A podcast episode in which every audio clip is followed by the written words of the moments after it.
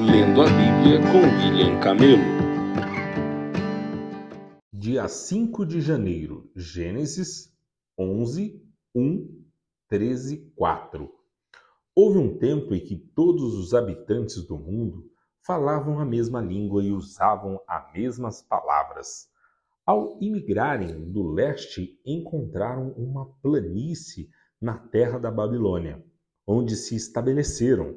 Começaram a dizer uns aos outros: Venham, vamos fazer tijolos e endurecê-los no fogo.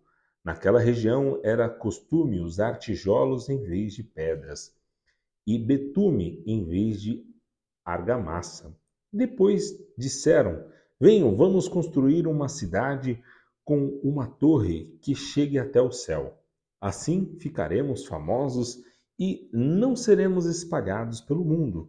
O Senhor, porém, desceu para ver a cidade e a torre que estavam construindo. Vejam, disse o Senhor, todos se uniram e falam a mesma língua. Se isto é o começo do que fazem, nada do que se propuserem a fazer Daqui em diante lhe será impossível.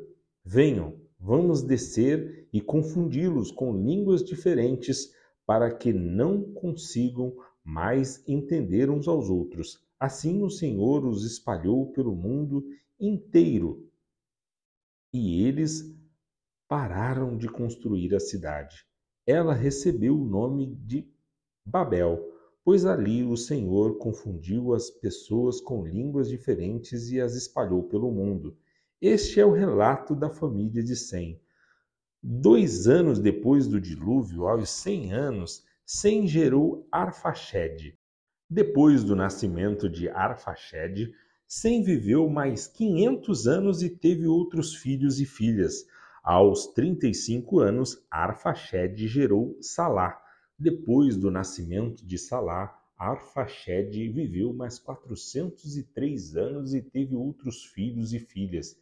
Aos 30 anos, Salá gerou Eber. Depois do nascimento de Eber, Salá viveu mais 403 anos e teve outros filhos e filhas. Aos 34 anos, Eber gerou Beleque. Depois do nascimento de Beleque, Eber viveu mais 430 anos e teve outros filhos e filhas. Aos 30 anos, Beleque gerou Réu. Depois do nascimento de Réu, Beleque viveu mais 209 anos e teve outros filhos e filhas. Aos 32 anos, Réu gerou Seruque. Depois do nascimento de Seruque, Réu viveu 207 anos e teve outros filhos e filhas.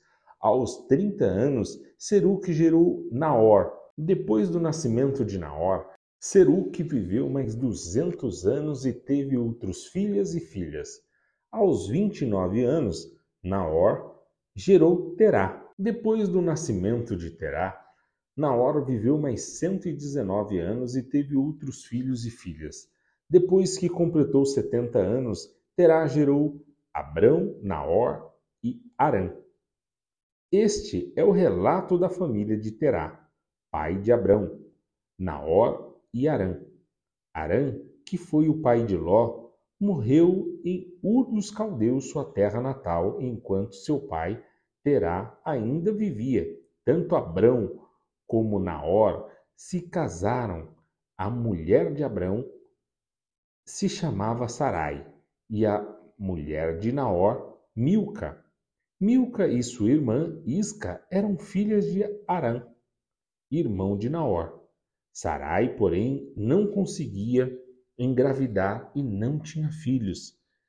Certo dia, Terá tomou seu filho Abrão, sua nora Sarai, mulher de seu filho Abrão, e seu neto Ló, filho de seu filho Arã, e se mudou de Ur dos Caldeus partiram em direção à terra de Canaã, mas pararam em Harã e se estabeleceram ali.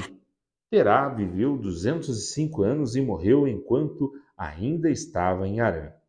O Senhor tinha dito a Abrão: Deixe sua terra natal, seus parentes e a família de seu pai, e vá à terra que eu lhes mostrarei.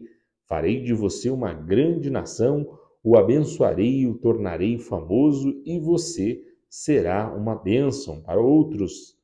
Abençoarei os que o abençoarem, e amaldiçoarei os que o amaldiçoarem. Por meio de você, todas as famílias da terra serão abençoadas. Então Abrão partiu como o Senhor havia instruído, e Ló foi com ele. Abrão tinha setenta e cinco anos quando saiu de Arã. Tomou sua mulher Sarai, seu sobrinho Ló e todos os seus bens, os rebanhos e os servos que havia agregado à sua casa em Arã, e seguiu para a terra de Canaã. Quando chegaram a Canaã, Abrão atravessou a terra a Siquém, onde acampou junto ao carvalho de Moré. Naquele tempo, os cananeus habitavam a região. Então o Senhor apareceu a Abrão e disse: Darei esta terra a seus descendentes. Abrão construiu um altar ali e o dedicou ao Senhor que lhe havia aparecido.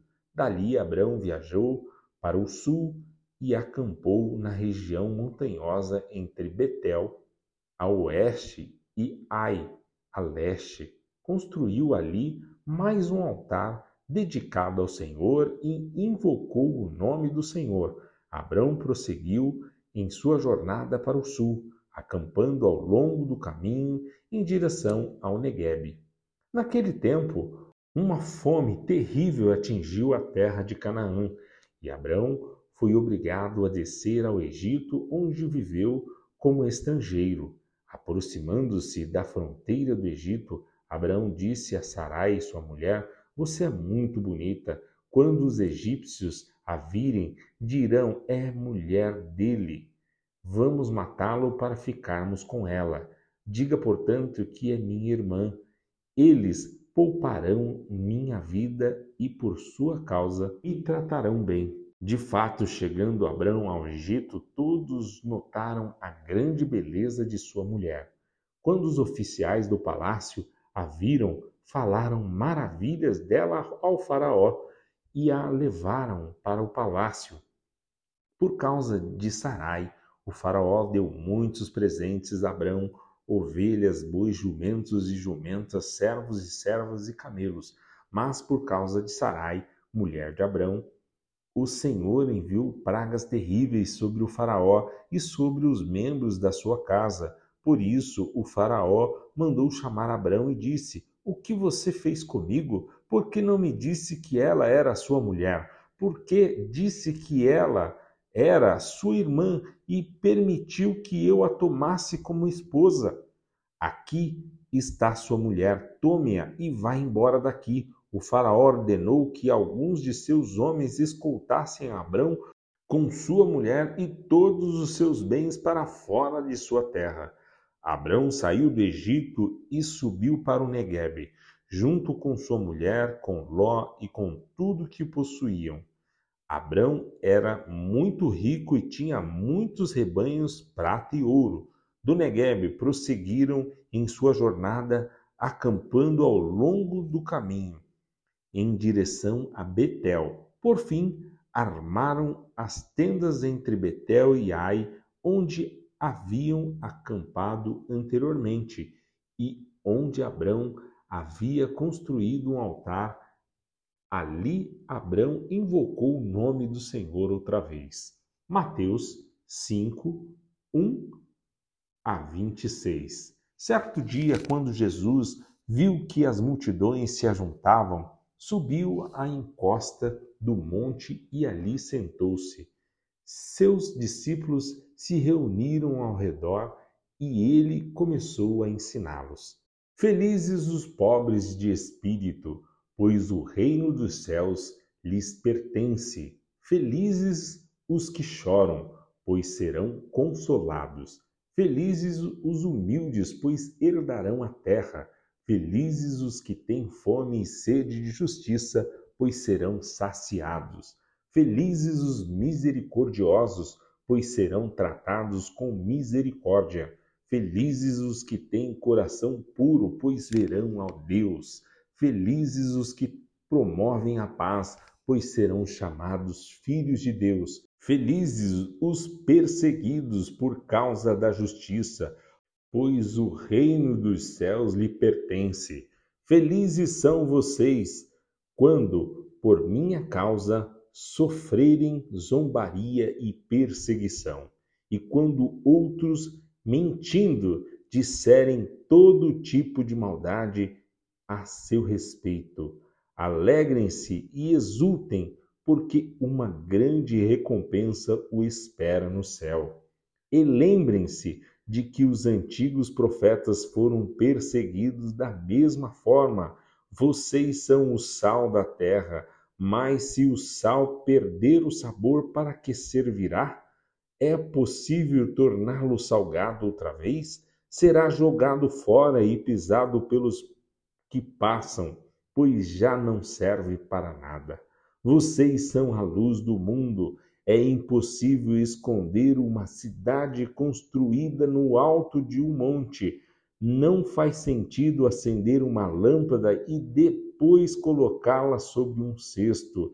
Pelo contrário, ela é colocada num pedestal de onde ilumina todos que estão na casa. Da mesma forma, suas boas obras devem brilhar para que todas as vejam e louvem seu Pai que está no céu. Não pensem que eu vim abolir a lei de Moisés ou os escritos dos profetas, vim cumpri-los. Eu lhes digo a verdade: enquanto o céu e a terra existirem, nem a menor letra ou a menor traço da lei desaparecerá até que todas as coisas se cumpram. Portanto, quem desobedecer até ao menor mandamento e ensinar outros a fazer o mesmo, será considerado o menor no reino dos céus. Mas aquele que obedecer à lei de Deus e ensiná-la será considerado grande no reino dos céus. Eu os advirto, a menos que sua justiça supere muito a justiça dos mestres da lei e dos fariseus vocês jamais entrarão no reino dos céus. Vocês ouviram o que foi dito a seus antepassados: não mate. Se cometer homicídio, estará sujeito a julgamento. Eu, porém, lhes digo que basta irar-se contra alguém para estar sujeito a julgamento. Quem xingar alguém de estúpido corre o risco de ser levado ao tribunal. Quem chamar alguém de louco corre o risco de ir para o inferno de fogo. Portanto, se você estiver apresentando uma oferta no altar do templo e se lembrar de que alguém tem algo contra você, deixe sua oferta ali no altar, vá reconciliar-se com a pessoa e então volte e apresente sua oferta. Quando você e seu adversário estiverem a caminho do tribunal, acertem logo suas diferenças, do contrário, pode ser que o acusador o entregue ao juiz e o juiz a um oficial e você seja lançado na prisão. Eu lhes digo a verdade: você não será solto enquanto não tiver pago até o último centavo. Salmos 5, 1 a 12. Ó Senhor, ouve minhas palavras e presta atenção a meus gemidos. Atende a meu clamor por socorro, meu Rei e meu Deus, pois é somente a ti que oro. Escuta a minha voz logo cedo, Senhor. Toda manhã te apresento meus pedidos e fico à espera. Ó Deus, Tu não tens prazer algum na maldade e não toleras o pecado dos perversos.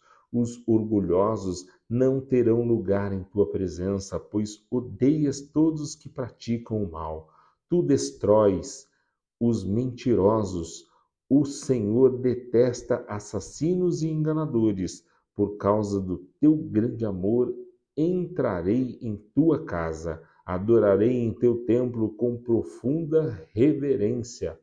Conduz-me pela tua justiça, Senhor. para que meus inimigos não me vençam. Remove os obstáculos do teu caminho, para que eu o siga. Meus inimigos são incapazes de falar a verdade. Seu desejo mais intenso é destruir. Sua conversa é repulsiva, como o mau cheiro de um túmulo aberto. Sua língua é cheia de bajulação.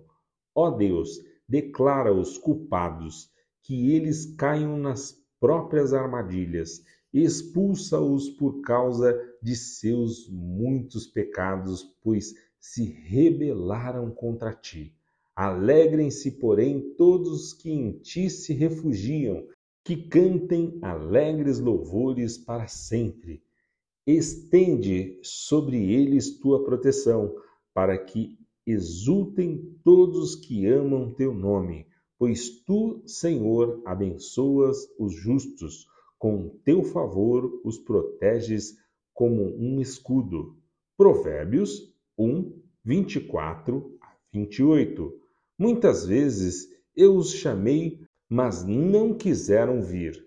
Estendi-lhes a mão, mas não me deram atenção. Desprezaram meu conselho e rejeitaram minha repreensão. Por isso, rirei quando estiverem em dificuldades, zombarei quando estiverem em apuros, quando a calamidade lhes sobrevier, como a tempestade e a desgraça os envolver como o furacão, e a angústia e a aflição os dominarem, quando clamarem por socorro, não responderei, ainda que me procurem, não me encontrarão.